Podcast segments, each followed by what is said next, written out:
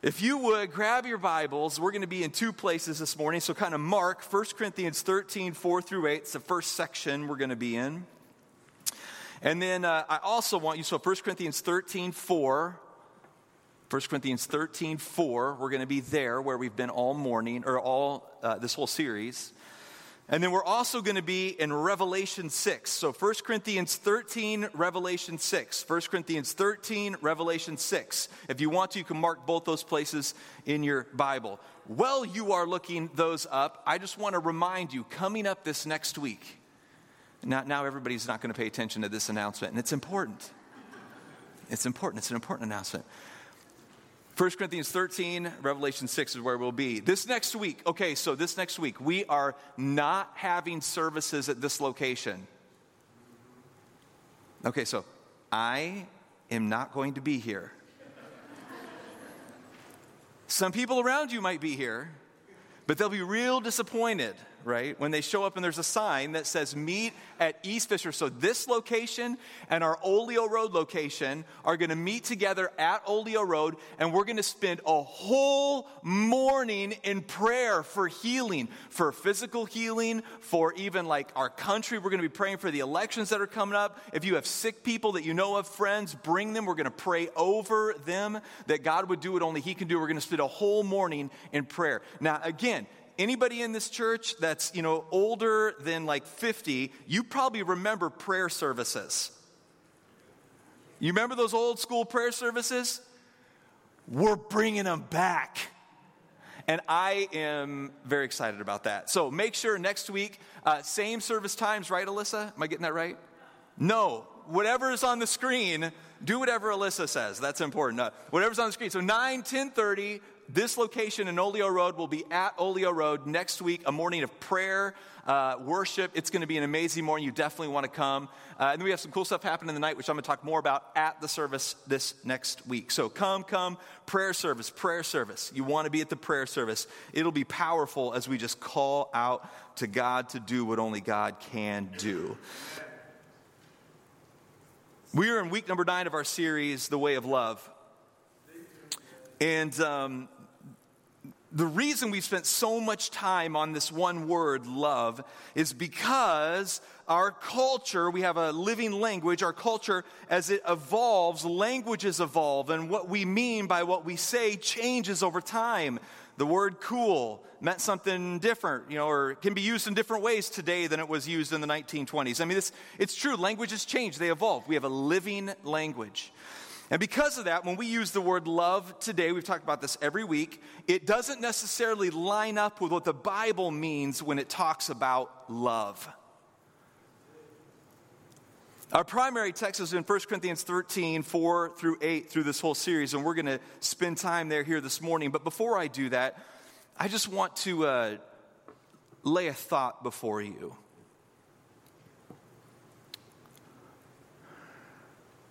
I have read through, I mean, literally thousands of Next Steps cards over the last number of years. I mean, I've sat on back patio of my house and cried and prayed with you, over you, from the different locations and services that we have coming in, the, the Next Steps cards. So many people are asking God to do something significant to them. There's nothing wrong with that. Praise be to God for his ability to engage in our lives and heal and rescue and restore, renew. That's wonderful. But what if God doesn't only want to do good things to you? What if he wants to do good things through you? What if he doesn't only want to do good things to you, but he wants to do good things through you? I mean, the cool thing in the greater biblical narrative, eh, they call it, in fact, in theology, they call it the, th- the, the shyness of God. And the shyness of God is this idea that God, this divine creature, doesn't come and steal our significance away from us. The shyness of God is He loves to raise up people who catch His heart, catch His passion, catch His vision, and God wants to do great things through you, not just to you. All right, let's, let's say this together. God wants to do great things through me, right? Let's do this together. You ready? Here we go. God wants to do great things through me.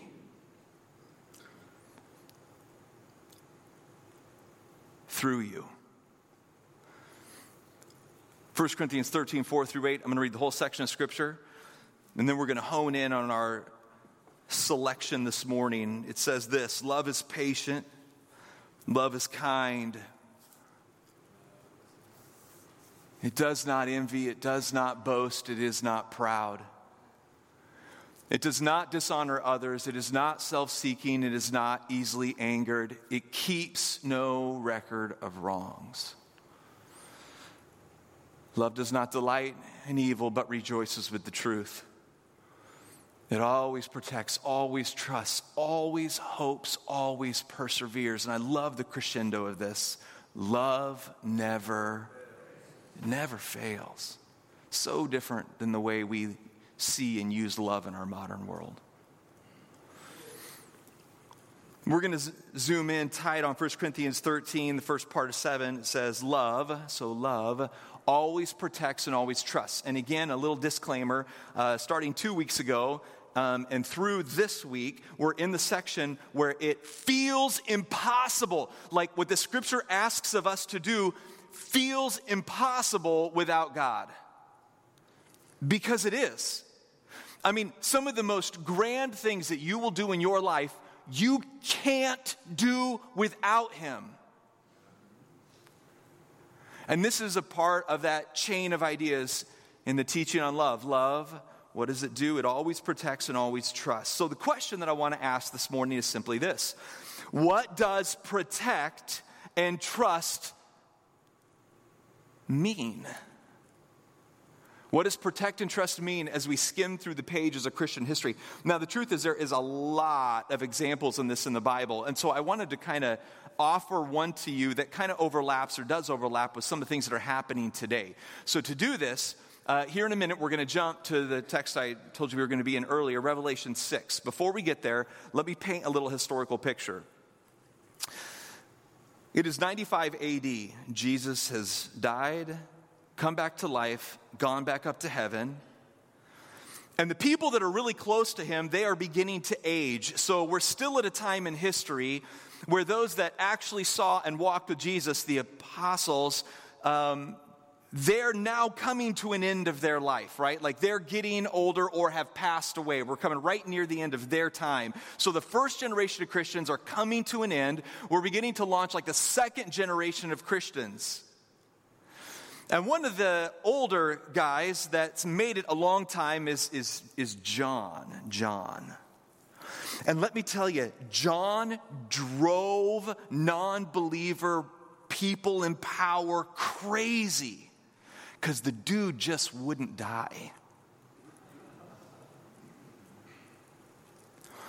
In fact, uh, for those that are history people, love it, love history people. It's my education, history people. And you've read much of historians. Uh, Tertullian, anybody here, here ever read his stuff at all? Kind of interesting. He tells the story that in John, so this is Roman history from a non Christianish kind of perspective. I mean, maybe a little bit believe in it. I don't know. It's kind of muddy as you read through his work. But a Roman historian's perspective, and they tell the story of John. And literally at one point, uh, the Rome, the power, Rome and power, they took John, and supposedly, according to him, the historian, they dropped him in boiling oil, pulled him out, and he was still like praying and singing and totally fine.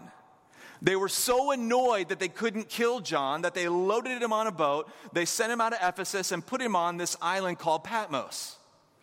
And it's on this island in exile that he has these visions. And these visions that he writes down are what we have in our Bibles, our canonized scripture, called Revelation. The revelation. And Revelation is an interesting book because it's really the revelation of Jesus. So it's revealing the work of Christ, the heart of Christ, the work of Christ on humanity. And if you've read through it, anybody here ever read through Revelation? Anybody here like, whoa, there's like dragons and serpents and monsters coming out of the ocean? What is going on? Okay, good, that's good if you're there. If you're really interested on something that's like half Lord of the Rings, half like Game of Thrones, I don't know, you can read through Revelation. It's, it's awesome. But in one of these prophecies, what we find, Revelation 6, is this interesting insight into humanity. Now, you have to remember, most scholars believe that the revelation of Christ for the churches, especially, was not just uh, revealing truth to a local church, but it was revealing truth, truth to a church at that time in history, but also representing church movements yet to come. In Revelation 6 6 through 8, it says this Then I heard what sounded like a voice among the four living creatures saying, Two pounds of wheat for a day's wages, and six pounds of barley for a day's wages, and do not damage the oil and the wine. When the Lamb opened the fourth seal, I heard a voice of the fourth living creature say, Come. Revelation 6, starting in verse 8 here. I looked, and there before me was a pale horse. Its rider was named Death, and Hades was following close behind him. They were given power over a fourth of the earth to kill by sword, famine, and plague, and by the wild beasts of the earth.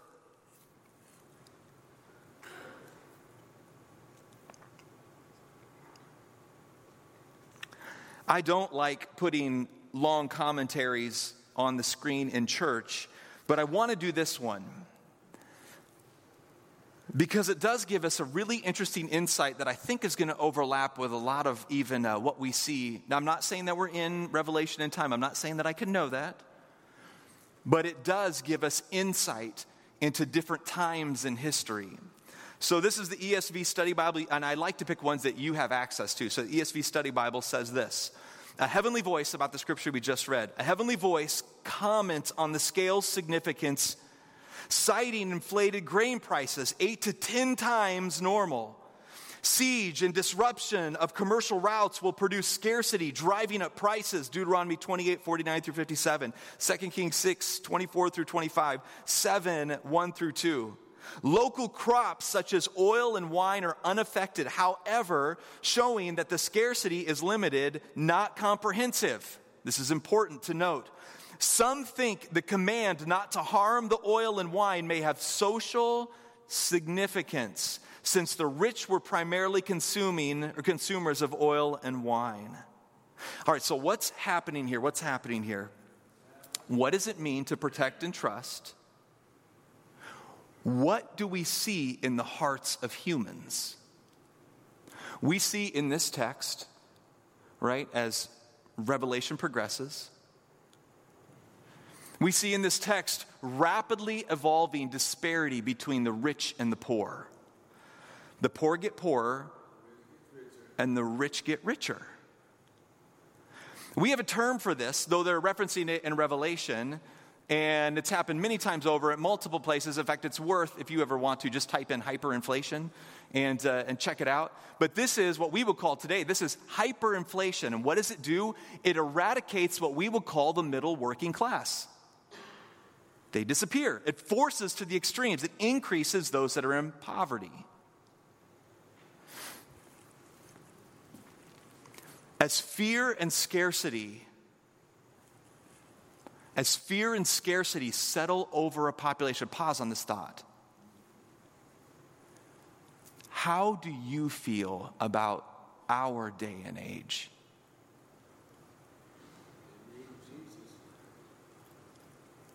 As fear and scarcity settle, over a population, what happens? Those that can buy up and hoard do. Thus, driving up the price of all available goods. And what inevitably happens? The poor get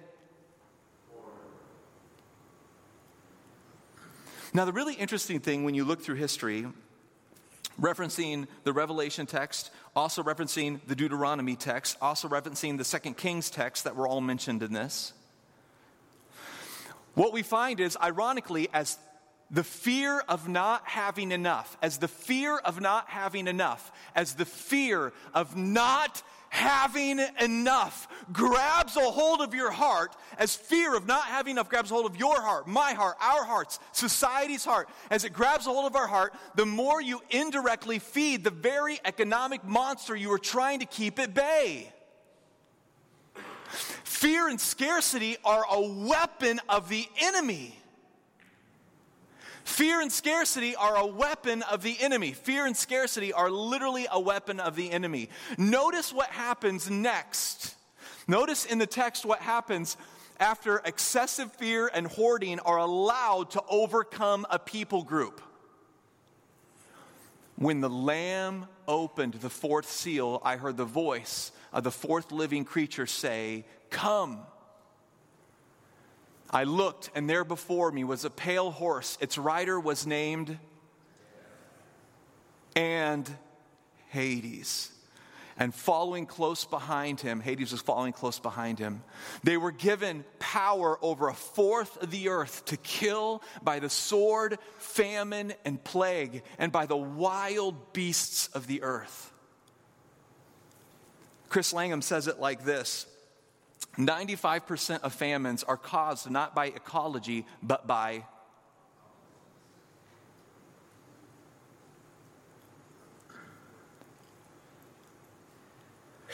He goes on to say, most of human suffering isn't God punishing us, but Him merely allowing us to have, literally, like letting our pride, our fear, it's just like handing us over to what's in us. Most of human suffering isn't punishing us, but Him merely allowing us to have what we, what we want.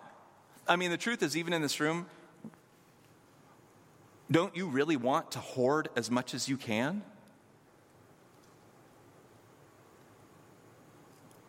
And the scarier the world gets, the more we want to hoard.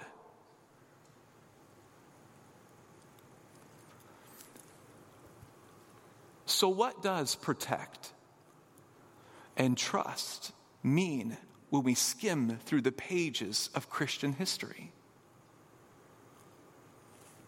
From Eden to the cross,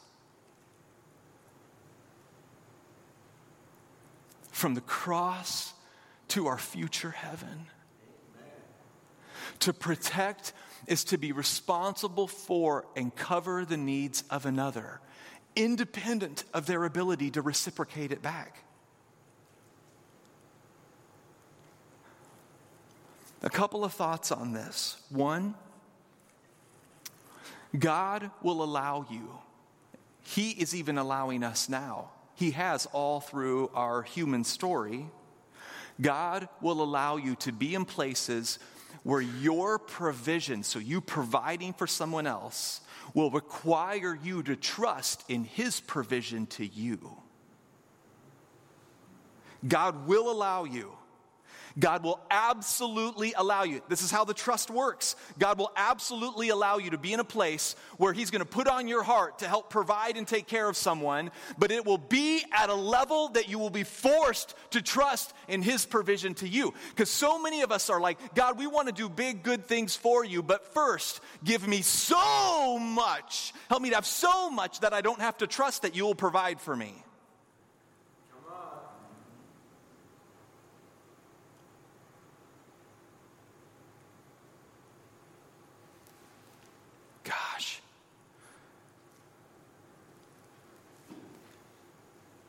Now, I know, I know there's people sitting out there going, Mike, you could run with that idea all the way into nonsense land. Maybe, but I'd venture to think that most of us are far from that side of the air.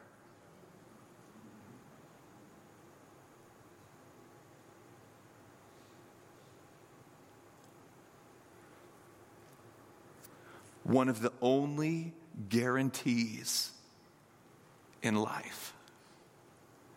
Listen to me clearly. One of the only guarantees in life is that God will give you ample opportunity to practice charity. Let me say that again. one of the only guarantees in life is that God will give you ample opportunities to practice charity relational charity, material charity,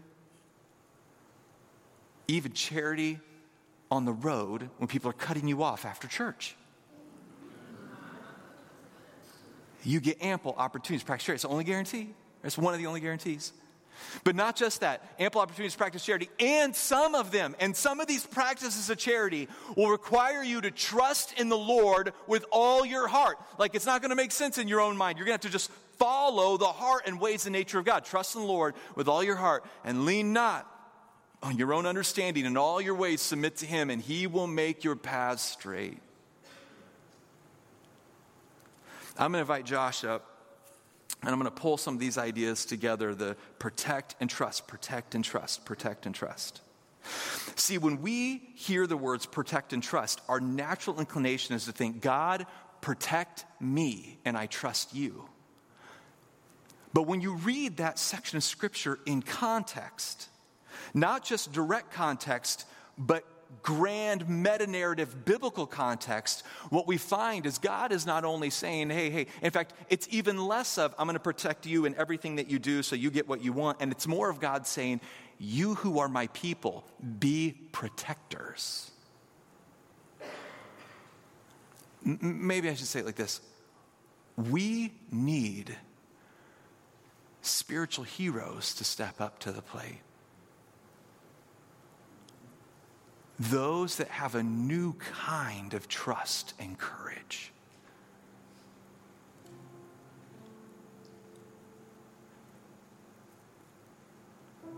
Those who love changing somebody's life.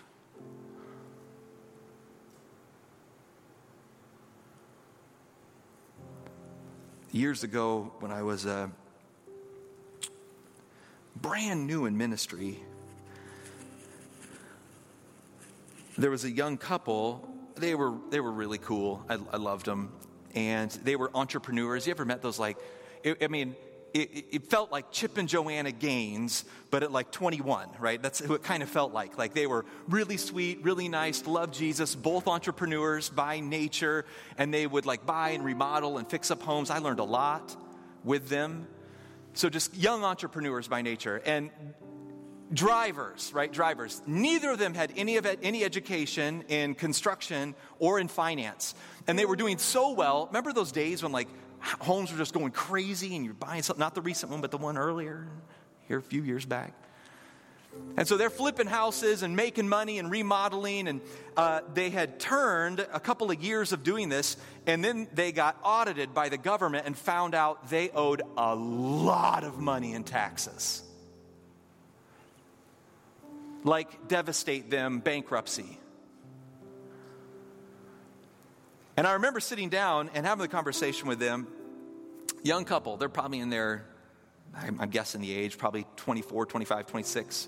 Been doing this for a handful of years now. Just a young power couple. And they were like, listen, Pastor Mike, we need prayer. We don't know what we're going to do.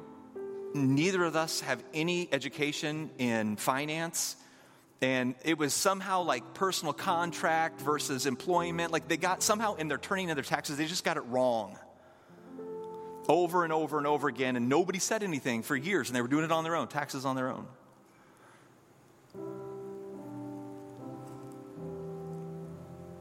And so i advised that they go meet with somebody in the church who was an older almost retired CPA accountant, Christian, passionate Christian in our church. And they did. Now, okay, when you go ask for help, sometimes you go ask for help, and when you go in and ask for help, you're not really asking for help. You're just asking for help out of your situation. You don't want to change anything. You just want to be rescued from your spot.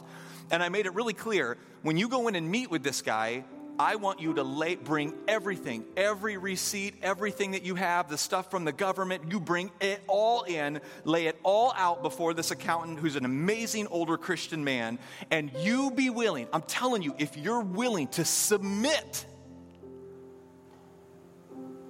and let Him actually change how you do ministry or how you do uh, uh, home flipping, like how you do this stuff, how you do your business, how you operate. If you let Him act, if you actually change it, you you come before Him and you're like, listen. I'm not asking just for help out of this situation. I'm asking for help on how to know how to live a better life with my finances. Laid it all out. I heard about the situation from both the man and the couple. And there was lots of tears and lots of openness and lots of confession. And, and would you please help me? And we don't know where to go. And how can I pay this off? And maybe if we liquidate all of our things, or should we just do bankruptcy? What's our next step? How do we just all kinds of confusion?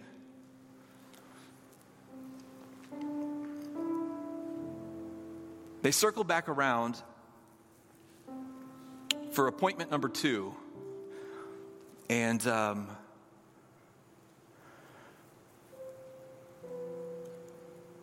again is told about this. Basically, the older gentleman leaned forward and he said, So, are you, are you really willing to let me walk through you, you know, through your business financially? And they're like, Yes, absolutely. And then he said, uh, All of your debts have been paid.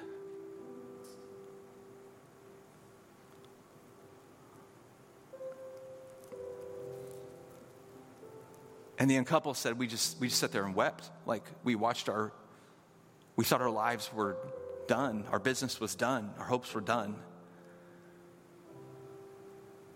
So I followed up with this couple before this message. Just how's it going all these years later? They're loving Jesus. In fact, the big thing that they shared is what we learned from that moment is generosity, generosity, generosity. Like, I'm not just trying to build a big life for me, I'm trying to create as much space to help as many people as I can before I leave this planet.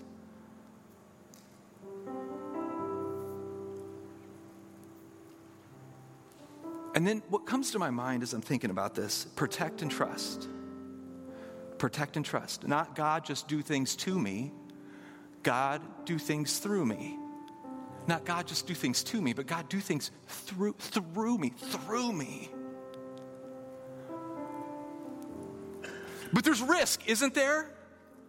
I mean, like when you pull up on the side of the road and that person's begging for money and you give them that 20 and you like, hey man, it's the love of God that spurs me to do this. There's risk. They're not going to spend it the way you want. But isn't there always risk? I mean, here's the truth. I just read an article the other day. We're on the beginning of the biggest change in wealth in human history because the wealthiest per cap, like largest amount of people with money, you're all going to die away and your kids are going to get all of your money. How do you even know they're going to use it the way you want? You can't control everything.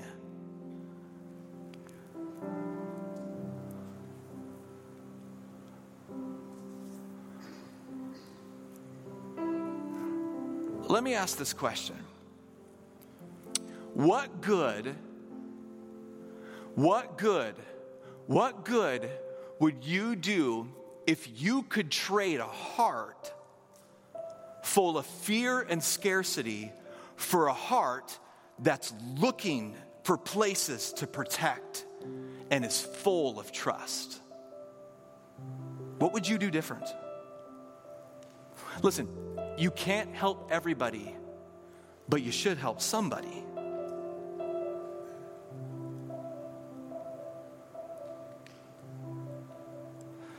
What would you do if you could trade a heart full of fear and scarcity for a heart that's looking for places to protect and trust, to cover, to fill the gap, to make whole something that's incomplete?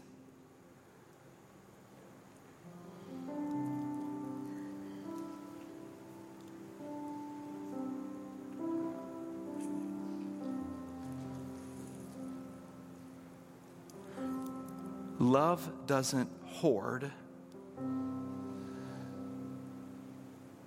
Love doesn't live in fear. Love doesn't live in scarcity. Love loves to protect and trust.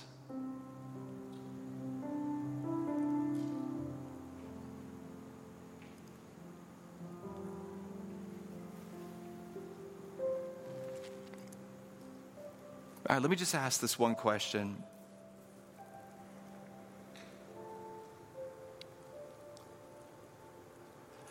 Who is God calling you to cover and provide for? Just you?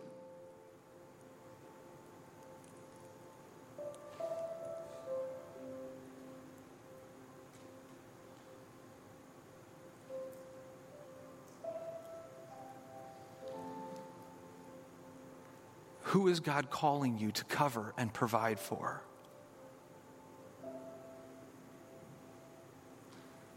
God doesn't just want to do great things to you, He wants to do great things through you. He doesn't just want to do great things to you, He wants to do great things through you.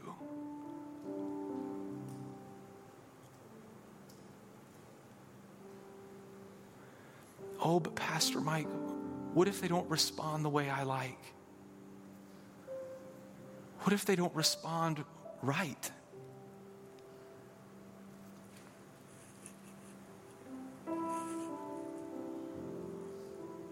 Oh, God the Father, let this cup pass from me.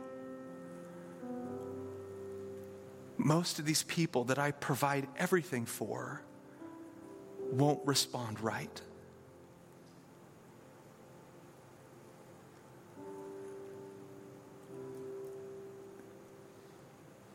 Who is God calling you to cover and provide for?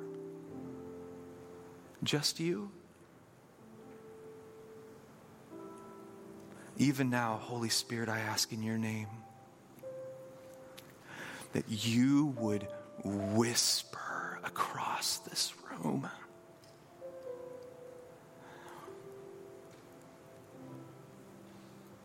We are your workmanship created in Christ Jesus to do good works, the scripture says.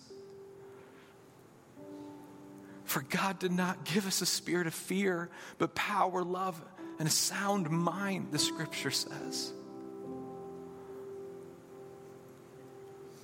Love always protects, always trusts, always hopes, always perseveres, the scripture says while we were still yet sinners, Christ died. He provided everything for us while we were still in sin, the scripture says. Who, God, right now, who are you whispering into our hearts that we need to cover or provide for? God, you don't only want to do good things to us, you want to do great things through us. Still in a spirit of prayer, I would love it if you would grab the next steps cards and write. I would love to pray over these if it's okay with you. You don't have to do this if you don't want to. If you need to make a decision to follow Jesus, mark it on the card. If you need to rededicate your life, mark it on the card. If you need to be baptized, mark it on the card. But I would love it if you would also do this. I would love to pray over these names. I want to pray that God would provide for you so you can provide for others. And so, if you don't mind, just take a minute and write down a name. You don't have to do this. And maybe like a sentence or two of the situation if you want.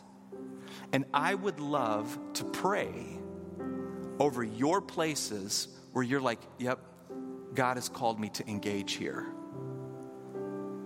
Even if you don't know how yet, I'll pray that God makes it clear. But if you would just write out like a name, my neighbor going through whatever, my, and whatever the provision might be, just whatever God's whispering in your heart, take a second and write it down. God doesn't only want to do good things to you, He wants to do good things through you. Who is God calling you to cover and provide for? I love you all. Go ahead and write. Thanks for listening to Sunday Sermon on the Made for More podcast. If you are not connected in a church community, we would love to connect with you. Send us a message on social media or fill out a digital next steps card at encountertrinity.com slash next steps.